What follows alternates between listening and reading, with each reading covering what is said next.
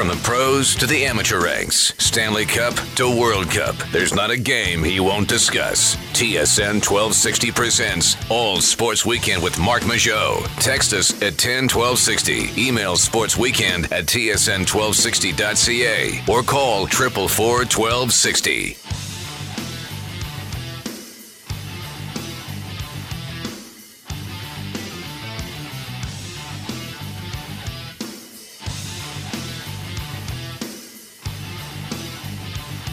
two o'clock on the nose on Saturday afternoon. Welcome to All Sports Weekend. As that fancy voice man just said, my name is Mark Mageau. You get me for the next two hours of edutainment on a mostly sunny twenty-two degrees in Edmonton. We have a lot to get to over the next two hours. The Olympics, they're in full swing. There's another medal we can update you or for Team Canada. We have some baseball to discuss. And of course, as you just heard, Matthew Wanick got you set with the Montorio Holmes Green and Gold kickoff show. The Eskimos are taking on the Argonauts from B M O Field. Will keep you updated as that game moves along. Stories to get to today. We'll be joined by Simmi Buttar from the A P to discuss the National Football League, as some preseason games took place last night, and this regular season kicks off in just a few weeks also, where a lot of people be getting their fantasy drafts. We'll get Simmi's thoughts on that. Allan Kreda from the New York Times will join us. The New York Rangers agree to terms to Jimmy Vesey, the highly touted N C double A free agent. We're going to get Allan's thoughts on that, if you can be an impact player right away, and also what he's made of the New York Rangers offseason. Jeff Fox will join us. He's the founder and editor-in-chief of M M A Manifesto dot com. U F C two oh two goes tonight from T-Mobile Arena in Las Vegas. You know the main event. It's Nate Diaz. It's Conor McGregor. A rematch from U F C one ninety-six when Diaz choked out Conor McGregor. We'll see if there's any differences in this fight. That fight ended in the second round. Nate Diaz had a short camp, as did Conor McGregor, as that fight was kind of thrown together last minute due to injuries. But now that they've had a lot of time to prepare for this, I'm curious if we're going to see a different result. We're going to get to that at three o'clock. And Corey Graham was supposed to join Low Tide, but since I can't book my own guests, he couldn't join Low Tide, but Corey said he would join us. So all that to come. We'll get to your text at ten twelve sixty. Standard message rates apply. You can also email sportsweekend at t s n twelve sixty dot c a, and we'll open up the phone lines a little bit later at seven eight zero, four four four, one two six zero. All week long, I've been working on the Jason Greger show from two to six with Fred Paperdick, who is still hanging around the building. But, Hernan, it seems like it's been, what, two weeks, two, three weeks since we last worked together? Hernan Salas, producer extraordinaire. I've missed you. How have you been, Hernan? yeah, it's been. It seems like it's been a while. Well, because you've been uh, working your bag off, too. You're doing the night show. You're all over the place. Yes, it's been a busy, busy summer. Uh, but you know what? I wouldn't have it any other way. So glad to be back uh, producing for uh, Mister Mageau. Yeah, it's glad to be working with you. I will talk N F L later on in this show. You're a forty-niners fan. Let's get into this right away. Right now, which team is going to win more? My team or your team? The forty-niners or the New York Jets? Uh, yeah, New York Jets by yeah. far. It's not hey, even close. You're not really that optimistic at all about the forty-niners' chances this year, are you? No. Uh, you know, just looking at their team and their offense and, you know, who's going to start at quarterback, uh, new coaching stuff, I just, I'll be shocked if they win three games. Uh, yesterday on the Jason Greger show, Uh, I was working with Fred, as I mentioned. Fred doesn't have an N F L team, so we put it out to the listeners, and we all decided Fred will now cheer for the Minnesota Vikings. I saw that, but why Minnesota? That's. I think we just had a couple texts that yeah. chime in and like their uniforms. They got A P. Their quarterback was one of the best names in sports, and Teddy no, Bridgewater. Teddy so we went with the Vikings. Nice, and they got a nice young uh, rookie receiver coming in as well. Absolutely, so, yeah. And a brand new stadium, and it's close to travel too, so it makes sense for. So Freddie Fred's King. Now is a Vikings fan. He is now. He is yes. He is now their most popular fan. He has replaced Prince as the most popular fan of the Minnesota Vikings. The Olympics are in full swing. Canada added to their medal total today as Catherine Pedrell winning bronze in the cross-country mountain bike. That brings Canada's medal total now up to twenty-two. They have tied the amount of medals they won back in nineteen ninety-six in Atlanta. The most Canada has ever won at the Summer Games is forty-four back in nineteen eighty-four. They're not going to get to forty-four, obviously, but they have a chance to beat their best total in twenty years. And I've said this, this has been a successful Olympic Games. They've beat their totals from last year. They've tied their most in twenty years. This is the most golds Canada has won at the Summer Games since nineteen ninety-two. Four golds, three silvers, and fifteen bronze. And there's still a couple chances for Canada to add to that medal total. I meant I mentioned Catherine Pedrell winning bronze today. Her teammate actually finished fourth. I went into a movie last night before the four, or right after the four by one hundred meter ended, and I thought, ah, Canada fourth place. It's unfortunate, but hey, it happens. Then it came out of the movie and they got a bronze. So congratulations to the four by one hundred meter team. A question for you. And a question for our listeners. By you, I mean Hernan. Hernan, we're looking ahead to the next Summer Games, twenty twenty. Which Olympian do you have higher expectations for? Andre DeGrasse or Penny Oleksiak? Ooh. I'm going to go, as you think about that, and I apologize if I steal your answer, I go Penny Oleksiak simply because she is sixteen years old. I know DeGrasse is still very young. He's twenty-one. But Penny Oleksiak, in her first Olympics, won four medals, and she's sixteen years old. Imagine what she can do at twenty and twenty-four. I have expectations for both those athletes, but to me, I have a lot more expectations on Penny Oleksiak for twenty twenty. How about you? Yeah, it's. I mean, I think both are going to be tremendous uh, come uh, in the coming years, but you got to go with Penny Oleksiak, like you, you you just alluded to. sixteen years old, and, and let's be honest, none of us knew. No. Before she raced. I'm, sh- I'm sure the swimming community did, but she was not a household name. Yeah, and like, to come out and win four medals at yeah. sixteen years old, like, and she's only going to get better. So, yeah, for me, it's got to be Penny Oleksiak. It is fun to watch the four by one hundred meter relay team watching that race uh, last night. The future is bright for Canadian uh, uh, Canadian athletics, both at the Olympics, and we've talked a lot about, you know, the men's and women's basketball team hopefully rising up. This Canadian uh, senior women's team won bronze at the Olympics in soccer. It's looking up for Canadian athletes. Now if they can just get that those men's teams figured out, that's a different story. But the ladies continue to dominate at the Olympics. twenty-two medals for Canada so far. Uh, chances to add to that total. Later tonight at five thirty, Alexandra Treasure is going for gold in the women's high jump final. That goes at five thirty. Melissa Bishop in the women's eight hundred meter final. That's at quarter after six. Mohamed Ahmed in the five thousand meters. That begins at six thirty. And Canada is also involved in the four by four hundred meter relay. That gets going at seven o'clock. So four more chances to medal for Canada, and that's just today. Tomorrow, a couple of Canadians are in the marathon as well as mountain biking. And uh, Brooke Henderson at golf today finished seventh. She couldn't really rally after that third round where she, I don't want to say exploded, but she did struggle in that third round. So Canada still a few chances to add to the medal total. They have tied their total of twenty-two that they got way back in Atlanta in nineteen ninety-six. Things are looking up. Uh, tomorrow also, one other note. Uh, Team U S A takes on Serbia for gold at men's basketball at twelve forty-five in the Olympics. Just as soon as they are here, they are quickly going. We'll update you if anything breaks. Uh, we're on the air till at four o'clock today. I should also mention the Eskimo game is underway. Matthew Wanick will slide up at halftime to give his thoughts on the first half. We'll keep you updated if anything happens, good or bad, for the green and gold kickoff in mere moments from B M O Field. Last night in the world of baseball, the Blue Jays opened up a three-game set against the Cleveland Indians, and that's not the way the Blue Jays drew it up to begin that series. They had a lead in the ninth, and Osuna, who's been really good this season for the Blue Jays, gives up a home run to Jose Ramirez, and the ever-popular walk-off inside the park home run. Tyler Naquin almost hit a regular home run. Michael Saunders couldn't quite get to it. A lot of speed. Losing on an inside the park home run is definitely not the way you want to do it, but entering action today, well, actually last night, Before we get to say last night, though, good news for the Jays. The Orioles did lose. Porchie, the Red Sox won. So the Jays are still in first place, entering action this afternoon. They still lead the A L East by half a game, and Baltimore by a game and a half. Now Boston just a half game back. They continue, the Blue Jays do. They continue their series against the Cleveland Indians. First pitch at five ten tonight. Aaron Sanchez takes to the mound with his twelve and two record. Meanwhile, Josh Tomlin will take to the mound for the Tribe. And meanwhile, the Orioles, who lost last night, they continue their series against the Astros. That gets going at five o'clock. And the Detroit Tigers take on the Boston Red Sox. That also gets going at five o'clock. Two games that Blue Jays fans are paying very close attention to. Also, a very special night. We'll get to the... It's a very busy day in the world of sports, obviously. And I know that uh, the Pipeline Show played a lot of Tragically Hip... Uh, Tragically Hip will play their final show tonight. It'll be broadcast on C B C. Uh, join our staff at the Canadian Brewhouse. So we'll be all over the place, not just staff from T S N twelve sixty, but from the Bear. Uh, I know Dee Millard will be out in Spruce Grove, I believe, tonight. The concert begins at six thirty, and it'll be probably uh, pretty emotional. Even if you didn't, if you're not a big Hip fan, I definitely recommend tuning into that for just a couple seconds. It gets going at six thirty, and we'll, quite possibly the most disastrous start for the Edmonton Eskimos. That's it's, amazing. It's hard to do a show when you're focusing with a live game going on. But the Argos, they get a rouge on the first play of the game. So right away, the Argonauts are up one nothing. Mike Riley takes to the field. Was that their first play? Yeah, first play from their scrimmage. Their first play from scrimmage, Mike Riley throws a pick six.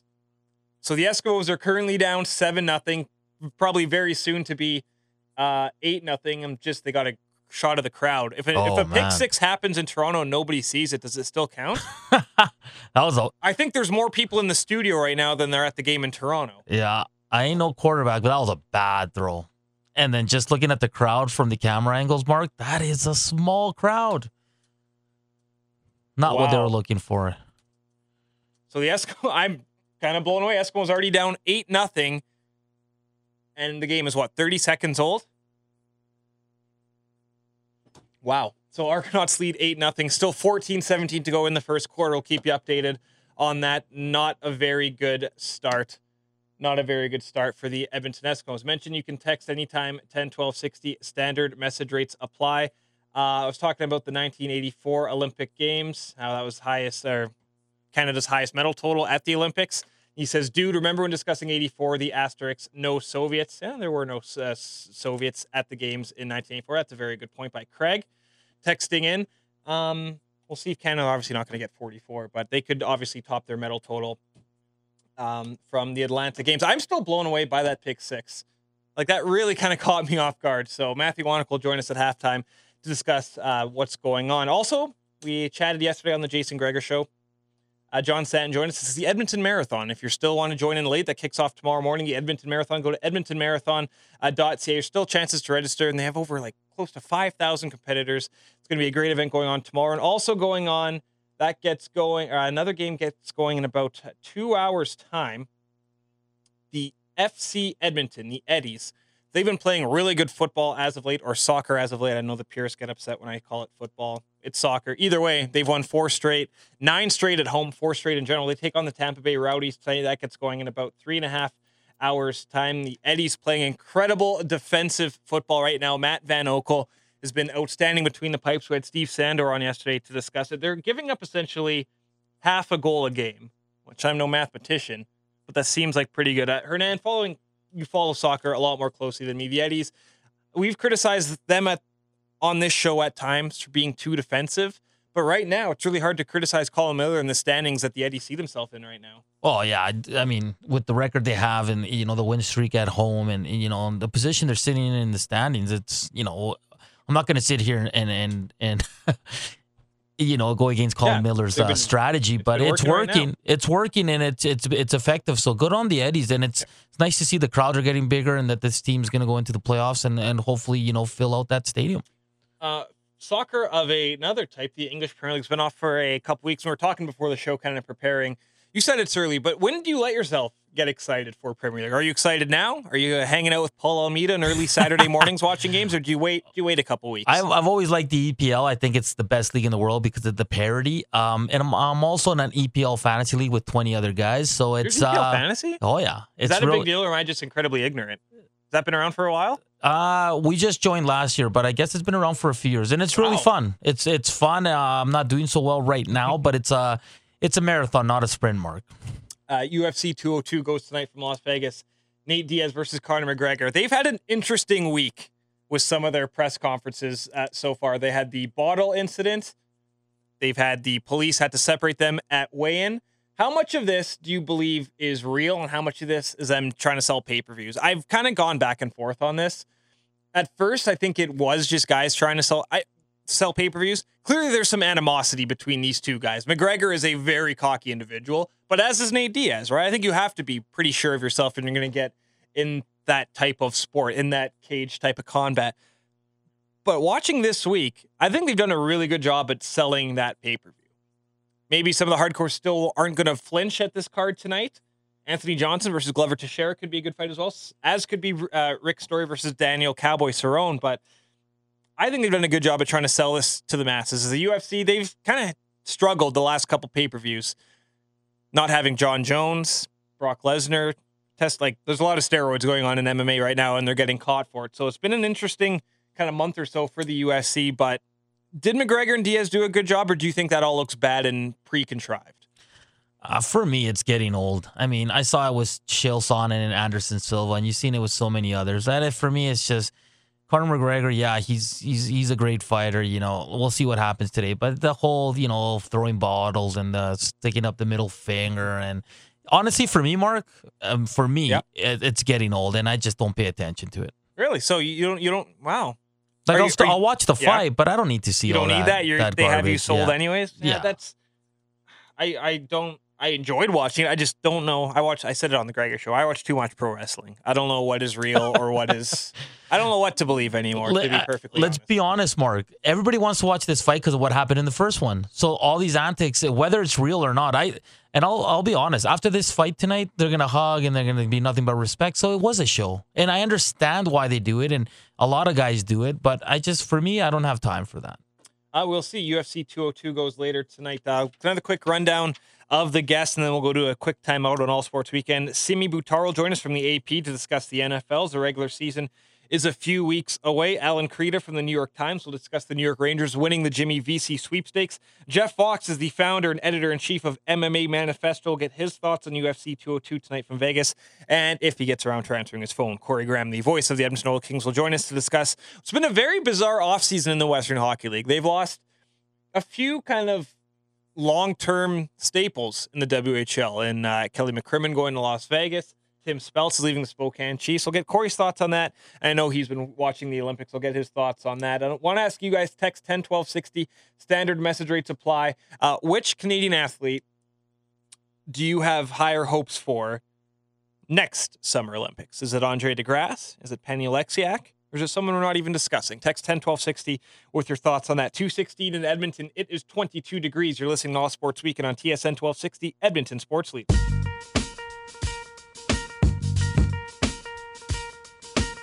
You're listening to All Sports Weekend with Mark Mageau on Edmonton Sports Leader, T S N twelve sixty.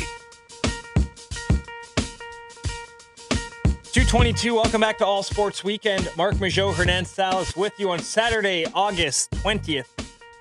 The Eskimos are down eight nothing, still very early in the first quarter. Mike Riley threw a pick six on his first play from scrimmage. The Eskimos now moving the ball downfield. Keep you updated as this game moves along. That is north of the border. We're going to go south of the border now to discuss the N F L, which officially kicks off in, I guess, three or four weeks. We have some preseason action to discuss, some suspensions to get to, and some new faces in old places. Joining us to discuss the National Football League, Simmi Buttar from the Associated Press. He is based out of New York City. Simmi, welcome back to the show. How you doing, my friend? I'm doing well. Thanks for having me. Well, I appreciate you taking some time on this Saturday afternoon. Uh, how strange is it to be around the New York Giants in their training camp without seeing Tom Coughlin on the sidelines?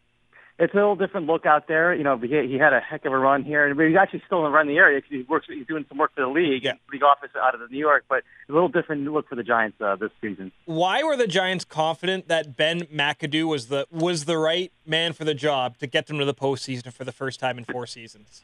Well, the Giants are, are, are kind of built around their offense here with Eli and Odell Beckham, uh, and hopefully for them, Victor Cruz coming back. The Giants are a kind of an uh, organization that likes to keep things in-house.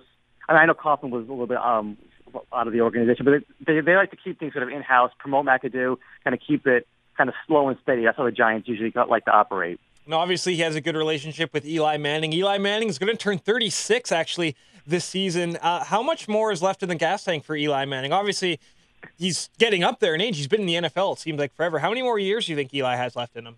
Well, obviously, health is a big, yeah. big issue here. If you know, behind his offensive line there, uh, which they kind of retweaked in the last couple off seasons. I mean, we've seen plenty of older quarterbacks like Drew Brees, Brady, Roethlisberger, even Rivers. You know, they're all around the same age there. So older quarterbacks, as long as they obviously stay healthy and have a good offensive line, they can play a pretty long time nowadays. We're joined by Simmi Buttar from the Associated Press talking N F L. Uh, Odell Beckham Junior in his first season caught over thirteen hundred yards. In the second year, he caught over fourteen hundred yards. Are the Giants confident he can take another step forward? Because all the numbers he's putting up, they're already impressive. Can he get much better? Well, I don't think how much better you can be. He's been tremendous so far in his young yeah. career. Uh, if the Giants can get Victor Cruz back, they'll take some pressure off Beckham. And also, they took a the player they took wide receiver from Oklahoma, Shepard, uh, in the draft. If they add another option there in the offense for Eli, that you know that'll free up Beckham to even put up some really outstanding numbers again. Are they confident that Victor Cruz can bounce back from injury to get back to his Pro Bowl self? Uh, well, I think they're trying to be, be uh, conservative on that because he's been he's been out for so long, and they're not going to rush him back right away. But I think if, you know if he can get back to You know, if, if you're not one hundred percent, maybe eighty percent of what he was, I think the Giants will take that. Have the Giants been able to, to to remain healthy during training camp? So far, they're playing their second preseason game as we speak. Uh, they're out in Buffalo, so we'll see if you know, if, you know how they handle the rest of their preseason here. Let's take a look at uh, the other uh, team in New York. That's the New York Jets. They're joined by Simmi Buttar from the Associated Press. Uh, Ryan Fitzpatrick definitely took his time in re-signing with the New York Jets, but they're coming off a ten-win season in which they didn't make the postseason. Now, uh, I've said it on this show many times, I am a New York Jets fan, and watching that season last year, it's like they almost got, I don't know if luck is the right word, but it seemed like everything was firing on all cylinders for the Jets last year. Brandon Marshall had a great year, as did Eric Decker, as did Ryan Fitzpatrick. Do you think the Jets are poised to take a step forward, a step back, or maybe a step laterally? Well, I mean, if they, I think the Jets would take laterally in terms of the offensive production. Um, like you said, Decker and Marshall are great. Now they got Forte in the offseason. He's been banged up, hasn't really gotten on the field yet. Um, if they could take, I mean, I've seen Fitzpatrick's last game against Buffalo last year cost him a playoff yeah. spot. But in terms of the offense, they'll, they'll take that same production in a heartbeat. They'll sign up for that right now. And I think if they get that, you know, they'll be knocking on the door of the playoffs once again. But can they get that same production? Ryan Fitzpatrick, he's no like he's no spring chicken. Is he capable of throwing for thirty-one touchdowns again? Well, health, obviously, like any yeah. quarterback. But I mean, I think he, they, you know, he, him and Marshall have a good uh, connection there. And Decker, Decker was great. They have the they have the uh, weapons there on offense to do it for the Jets.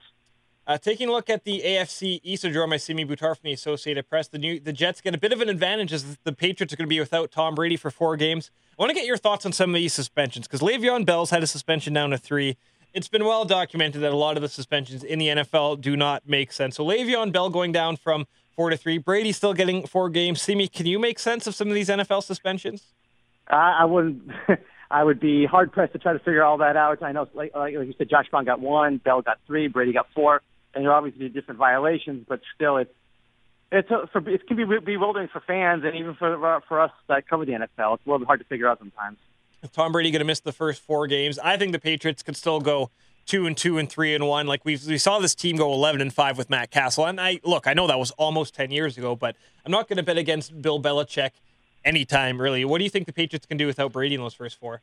I mean, yeah, like week one, they're at Arizona on, on Sunday night, yeah. and then the next three games are all at home. I believe it's uh, Buffalo, Miami, and Houston, all at home. I mean, they could they could conceivably win all those games. I mean, and you get the feeling that with uh, with Garoppolo in there for those games, they could play conservative. You know, obviously different quarterbacks, so you kind of maybe play a more close to the vest running game, rely on your defense, and maybe you try to pull out games like seventeen fourteen or something like that. And uh, yeah, if they were three and one. Going into Brady's return week five against uh, at Cleveland, that would really surprise that probably very few people. The New York, the New England Patriots have owned the A F C East for the better part of fifteen or sixteen years. I think maybe only one or two years they haven't won the division. But now the other three teams in, the, in that division are looking at maybe we have a chance. So out of the Dolphins, the Jets, and the Bills, which team do you think has the best chance to snatch away that A F C East title from the Patriots? Or do you think it's still theirs and it's not even close?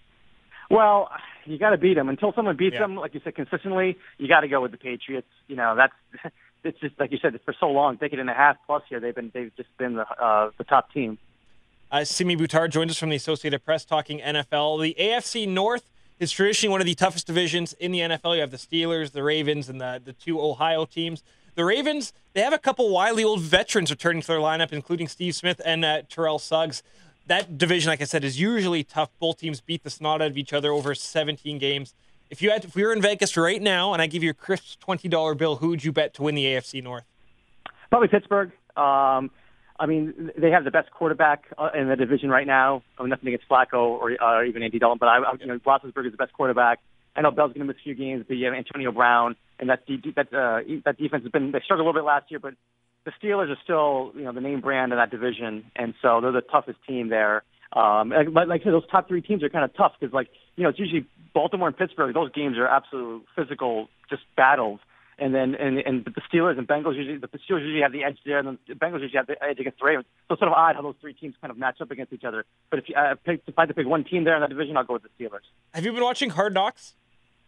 Uh, no, not for the Rams. I haven't. Okay. I've seen it in the past years a couple of times with the Bengals and some of the other teams, but I haven't seen it with the Rams one yet. I've been, I've been in the office those nights uh, handling some of the preseason games. It's been rather interesting watching the transition that team made from Saint Louis to Los Angeles. So just get a couple of thoughts as we kind of get go behind uh, closed doors. First of all, someone who covers the N F L, do you believe that, like, I, clearly it's one of the biggest markets in not just North America but in the world, but do you think the N F L can last in, in Los Angeles? Do people in L A care about the N F L? Well, can they? I mean, is there just, I guess is there, is there enough people to yeah. justify, you know, the filling the stadium and, and, and everything else? Uh, probably. I mean, I think once they build that new stadium up on Inglewood mm-hmm. in a few years, I, you know, that that's the league wants to like have, make that a major West Coast uh, headquarters for them. Um, and so, I, I, yeah, I mean, I think it, before they had to deal with two teams, and assuming they only have the one here as of right now, they do. Mm-hmm. I think the L A market can usually handle one N F L team, especially again if they're good. And L A, that's how L A is. If you know, the, if the Rams are winning and making the playoffs, fans will show up and you'll get celebrities, and it'll be a big party out there. Right now, Case Keenum is basically slated to be their starting quarterback. But uh, did you watch much of Jared Goff in the uh, in college? And do you think he can be a, a legit N F L quarterback down the road? I think so. And I saw a little bit of the preseason game last week yeah. against Dallas. He looked pretty good. I mean, obviously, first game, first preseason game. But I think that you know the Rams are doing the right thing here. That's a team that's built, uh, has some good defense, and they're going to you know let Case, let Case Keenum sort of uh, start out here and let Goff learn. And, you know, that's probably the best way to go instead of throwing them out there right away and let them kind of develop. And lastly, Simmi, we'll get out of here on this one. The Denver Broncos head into this season the defending reigning Super Bowl champions. Uh, they don't have Peyton Manning at the helm, and obviously I know that was not the Peyton Manning of old, as he, he did struggle a lot at stretches that season. But can they win, or I guess what do you think of the Denver Broncos heading in with the target now on the back? Can they win? Can they win even that division with the likes of Paxton Lynch or Mark Sanchez at quarterback? Well, they even go with the young man Simmi to start Simmi, starting yeah. tonight at quarterback for them too. So yeah, I mean they lost and they lost pieces on defense, like most teams, Super Bowl champs do. So I mean, and they were the defense, like you said, carried them last year. I mean, yeah, do you go with Sanchez? Do you go with the do you go with the kid? I mean, the quarterback. That's the key, obviously, the key part there. Mm-hmm. But that's a team that's still built with its defense and a team that has a winning pedigree and knows how to win. So you know, in that division, like the Chiefs, can they get over the hump there? Can the Raiders make that next step? Um, and where are, the, where are the Chargers at? But I think people still like Denver at this point. Yeah. And, and it would be interesting to see where Kubiak goes with the quarterback there. Do they go with the veteran, the guy who's been to the playoffs, been to the A F C Championship game, or do they go with uh, Simeon, who they seem to like here, too? That's that's the interesting question for Denver. And, and uh, lastly, Simmi, this just breaking now, a team that you cover in New York. According to Adam Schefter, the New York Jets have just released Bernard Pierce. That's coming from one of his sources. Are you surprised that the Jets make this move? I mean, I think the, I mean, I think that means Matt Forte is probably closer to being healthy yeah. and to the running back. So I think that's probably what, what the Jets are probably going with there. So I think the Jets like where they are with their running game. Um, and obviously, because that's like you said before, uh, they're still a pass-heavy offense. And I think if they like what Forte can bring, especially as a receiver out of the backfield, or just obviously handling the running duties, I think the Jets are pretty comfortable where they are with their ground game. Simmi, I appreciate your time. It is so great to be able to talk N F L again. Uh, thanks for this. We'll chat later on in the regular season. Thanks for having me. Simmi Buttar from the Associated Press chatting N F L. It's always great when a story breaks uh, in the middle of an interview. You can throw something at him. The Jets releasing Bernard Pierce. When we began that interview, the Eskimos were down eight nothing, and the Canadian Football League shows us why it can be a rather exciting league. Is it thirteen eight now, or did they get the extra? The Eskimos have taken the lead. Uh, Mike Riley threw a touchdown pass, a thirty-yard touchdown pass to Nate Kuhorn, and then Pat Watkins had an interception, almost brought it to the house.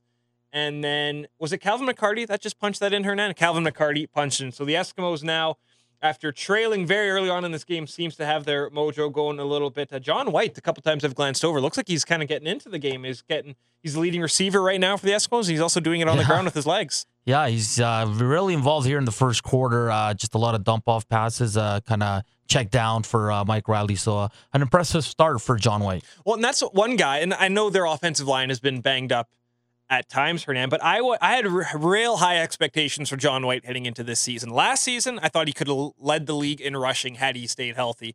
Remember, the Eskimos won fourteen games yeah. with a carousel at running back. I had high expectations for John White, and maybe other fans did too, but to me, he really hasn't lived up to them at some point, at really any point in the first seven games so far. It's still very early in this game, but John White seems to be kind of not really willing the ball, but he seems to be running really well, and I know the Argos secondary is a little bit banged up. So Mike Riley is six for seven for sixty-seven yards, only throwing one interception. Well, this only incomplete pass has been an interception so far. So the Eskimos, they lead now thirteen to eight over the Argos. It's still in the first quarter. It's been a fourteen eight, excuse me. It's been a very C F L-like first yeah. quarter. I think that's the best way to sum it up, isn't oh, it? Oh, yeah. And uh, you always know when you're working with Mark Mageau because you get uh, some wrestling texts. One, uh, one two seven says, SummerSlam, SummerSlam. Well, we'll get to that. Before SummerSlam, we have N X T TakeOver tonight in Brooklyn. Hernan, you, you don't watch wrestling, but usually before the majors, before the big four, we get your wrestling predictions. Yes. Are you ready to do some wrestling predictions later oh, on in the show? I can't wait. You doing your homework? Yes, I am. Have you been watching the Cruiserweight Classic? No. Oh, okay, I, I tune into Raw from time to time. I'm trying to get back into it. I was really? a huge wrestling fan. Uh, years ago, but then I kind of just uh, took yeah, a... You grew up. Well, that's fair. That's yeah. what happens. I wouldn't go that far. That's the, but... one I hear the, that's the one I hear the most all the time is, yeah. oh, I, I watched when I was a kid. Now I'm a grown-up. Hey, did you, did you watch Game of Thrones last? Sorry? Are you going to uh, W W E w when they come here? Am I going to W W E Edmonton? Stupid question. Come on, Hernan. You and Uke. I mean, UConn Jack, the big man, Warren Barris. Yeah, yeah. We give those wrestlers a hard time. I'm a little surprised because we're giving away prizes, tickets yes, for that on the station. It's great. I love it. I was really hoping they would have gone to Rogers Place. And I know they still will go to Rogers Place. But I, I've said goodbye to Rexall Place like four yeah. times already. And I know I'm, I know I do sound like I'm whining, but I've said my farewells to that building. For I can't sure. keep going back to that building. No. And just uh, the quick uh, stats on John White we were talking about. Uh, has nine touches already, five for twenty-two rushing, four for thirty-four receiving. Uh, we Yes, thank you for that. We'll keep you updated as the Eskimo game continues. They lead by six points against the Toronto Argonauts. Uh, we were asking earlier on uh, in the show about the Olympics. Of course, Canada's tied their medal total from Atlanta back in nineteen ninety-six. Still have a couple chances to get more medals as they won bronze earlier today and could have actually had two medals as a Canadian finished fourth. Uh, women's high jump goes tonight at five thirty with Alexandra Treasure. Melissa Bishop goes for a medal in the women's eight hundred meter. The men's five thousand meter, Mohamed Ahmed gets going at six thirty. And the four by four hundred meter relay, Canada is in that for the women's. That gets going at seven o'clock. Still a couple chances tomorrow for them to medal. The marathon, there's two Canadians in that, as well as a couple Canadians in the field for mountain biking. I asked you guys, I asked Hernan. We both agreed Penny Oleksiak. That's who we have higher expectations for in the twenty twenty Summer Games. This text coming in at ten twelve sixty standard message rates apply. It says, DeGrasse gets the edge over Penny for me. Penny said she didn't expect to medal. Everyone was surprised by it, and she took us all by storm. But she's been doing it for a decade already, and I'm afraid she'll peak too soon. DeGrasse has only been sprinting for four years and is already being mentioned in the same breath as Bolt. Even Bolt says DeGrasse is next up.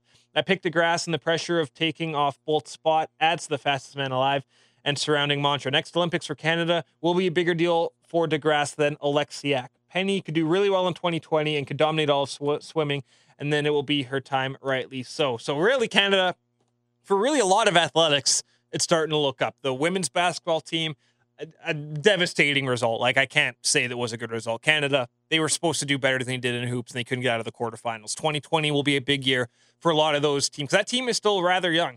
I bet you Kia Nurse will remember her performance in that quarterfinals in four years. She was not good in that quarterfinal game. Natalia Chonwa wasn't good in that quarterfinal game. That team will continue to get better.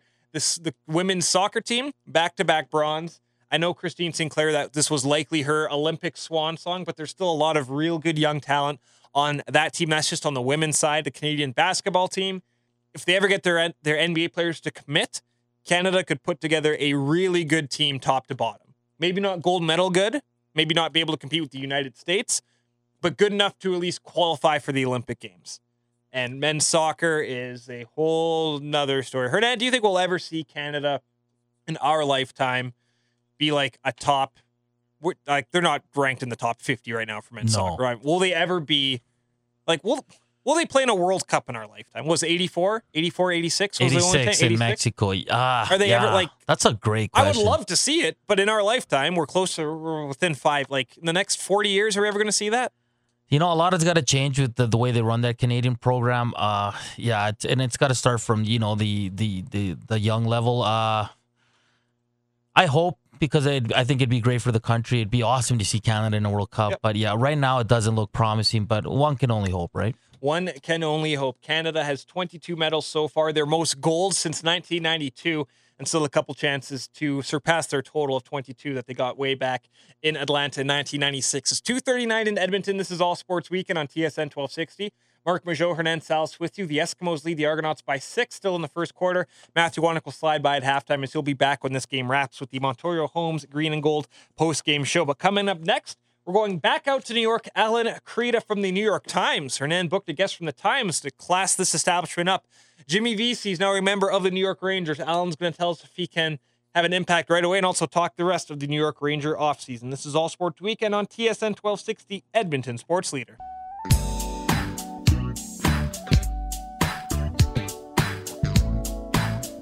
You're listening to All Sports Weekend with Mark Mageau on Edmonton Sports Leader, T S N twelve sixty.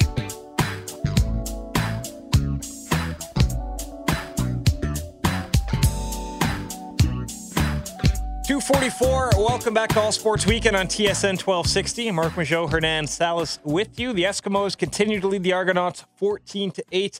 Late in the first quarter, Matthew Wanick of the Dave Jamieson Show and the Montorio Holmes Green and Gold Kickoff Show will slide in at halftime to tell us what's been going on. Looks like it's turnovers, turnovers, turnovers at B M O Field. We'll keep you updated if anything happens. Yesterday, one of the bigger stories in the later half of the N H L season was where Jimmy Vesey was going to sign. Yesterday, he announced he was taking his talents to Broadway and joining the New York Rangers. Joining us to discuss this is Allan Kreda of the New York Times. You can follow him on Twitter at A Kreda. Allan, welcome back to the show. How you doing, my friend? I'm great. Thank you very much. How are you doing? I'm doing great. I appreciate you taking some time this afternoon. Before we get sure, to the you're welcome. Before we get to the Jimmy Vesey stuff, obviously, I think any sports fan has been watching the Olympics so far. You might get a different taste what we get in the States, but have you been enjoying the Olympics so far? Has there been one thing that stood out for you? Uh, sure. I mean, the athleticism, uh, Usain Bolt, seeing yeah. a spectacular star like, like him, Michael Phelps, seeing, witnessing that kind of greatness, always special. Uh, sure. I, I always find, though, that the coverage is, gets a little sort of overwhelming. With There's so many sports. There's so much to be to be seen and try to see.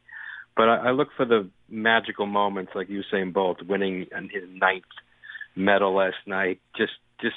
Something about remembering where you were when you watched spectacular Olympic moments, and he he exemplifies that. He just has never not risen to the occasion.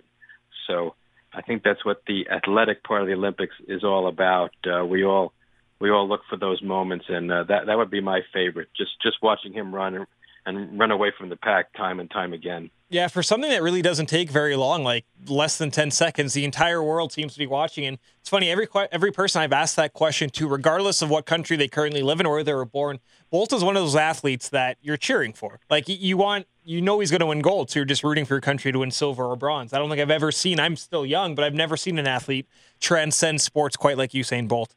Quite like that. I mean, he just, how does he find the space to, to breathe that far ahead that yeah. quickly every time? It's uh, and the angles, uh, the camera angles really bring it home. And, of course, the way he loves uh, the moment and embraces it so well, uh, he's he's definitely the, the, the athlete for our time right Al- now. Yeah. Allan, let's talk to some action on the ice. Is the New York Rangers, they able to land one of the most coveted free agents that were still kicking around, Jimmy Vesey, an N C double A free agent. In your opinion, Allan, what put the Rangers over the top? What made Vesey sign with the New York Rangers?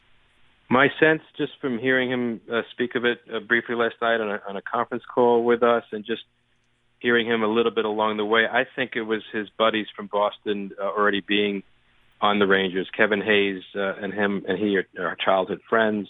Chris Kreider's from Boston. The Rangers also have Chris Drury in the fold, uh, player personnel uh, expert now, and he's buddies with Jimmy Vesey's agent. So I think all of that Boston stuff in New York helped in a big way, and, and maybe somewhere in there, Jimmy, not know the details, but maybe he just didn't want to deal with the pressure of playing at home.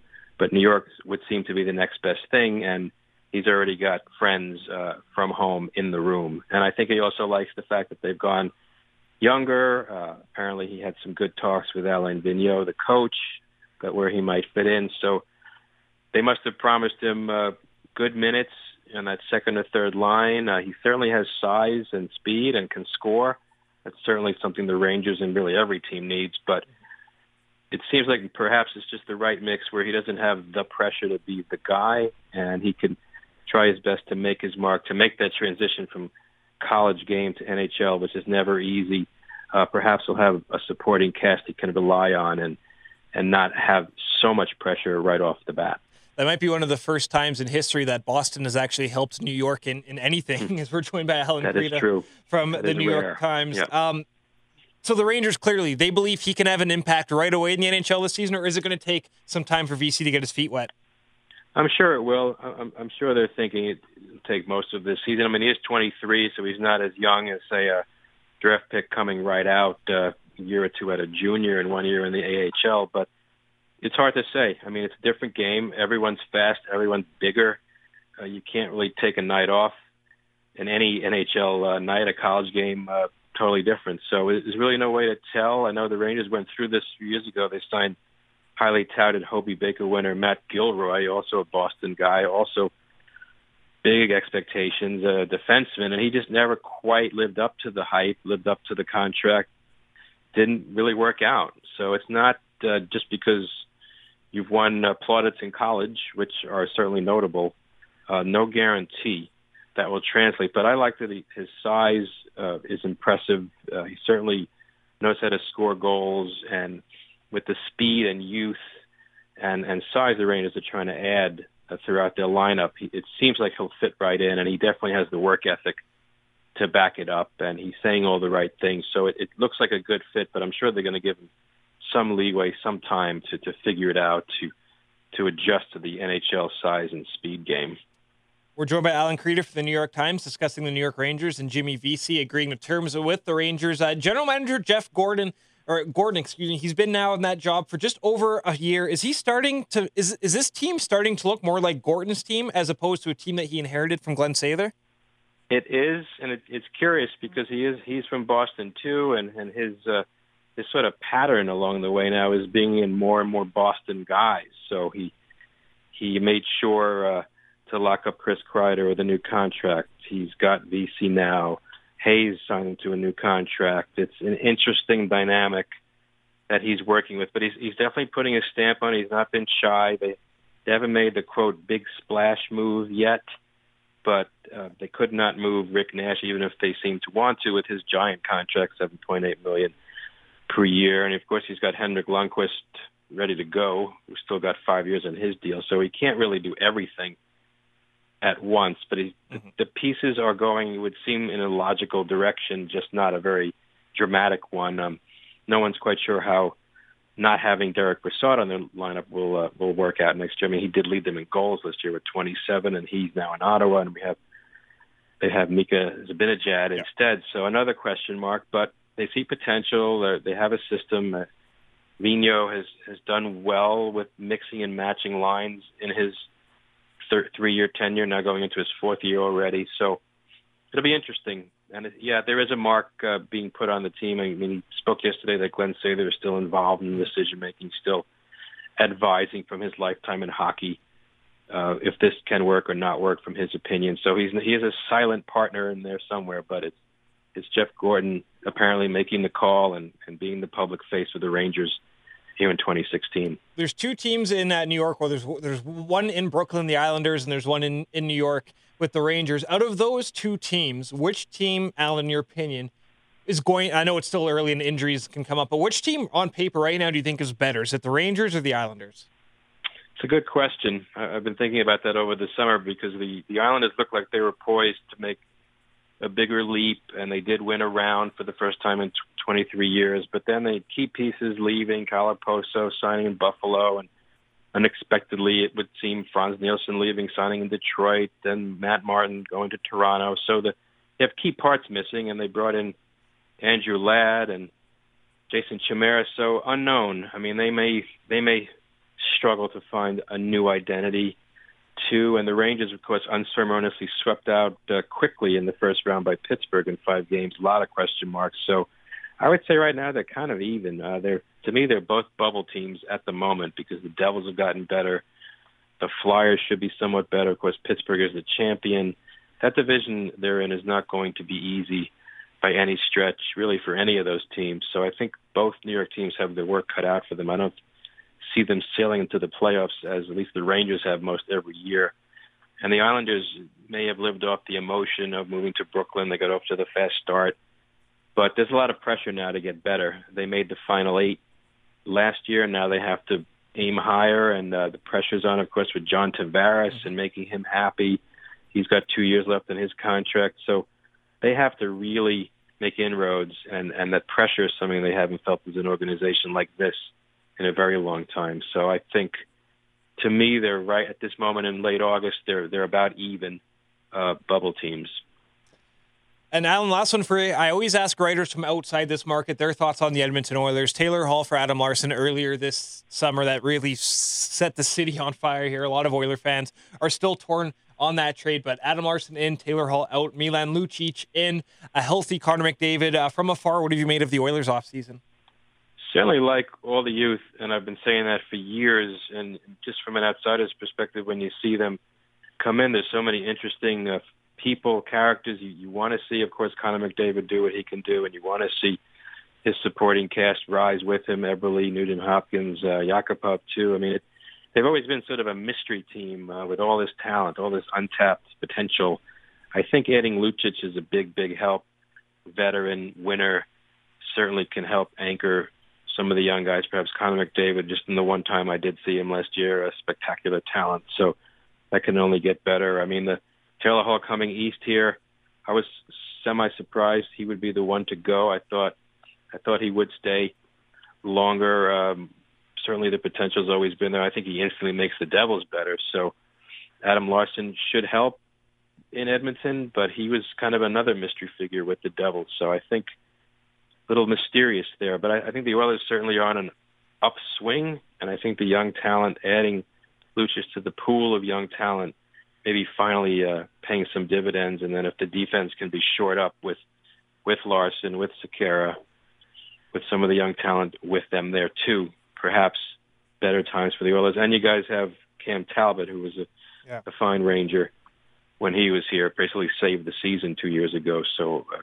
confidence in goal and some veteran leadership to augment the young talent uh, should be a better year for the Oilers is what I'd predict.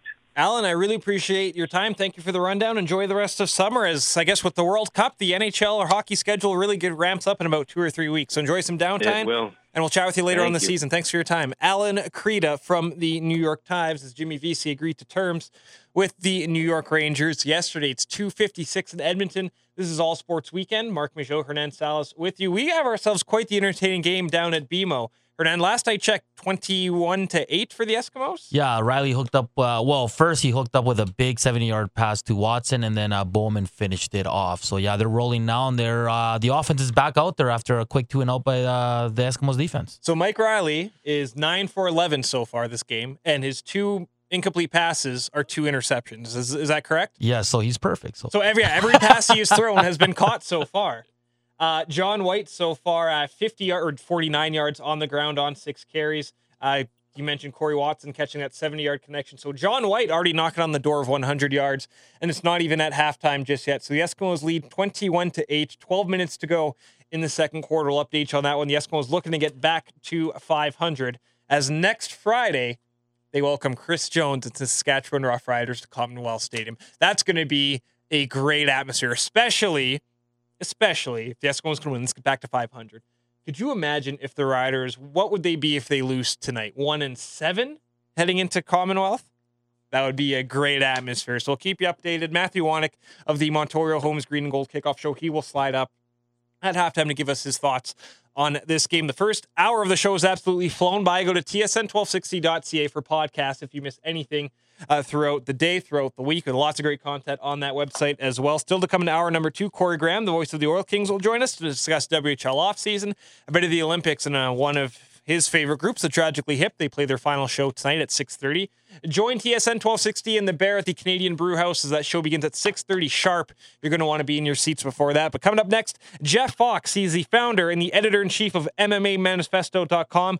U F C two oh two goes tonight from Las Vegas. It's McGregor. Is it Diaz? We'll tell you, or Jeff will tell us, if Conor McGregor made the proper adjustments he needs to make to defeat Nate Diaz. That coming up next as you're listening to All Sports Weekend on T S N twelve sixty, Edmonton Sports Leader.